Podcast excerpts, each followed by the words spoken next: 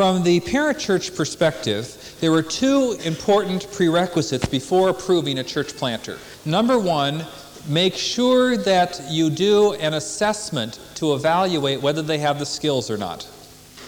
And this is a particularly important um, so that you don't make major mistakes when you select a church planter. I described the interview process briefly. In the book that's for parent churches, the interview and selection process is detailed uh, quite a bit more. The second prerequisite is make sure that before you approve the church planter, that he gives a proposal of what he's planning to do.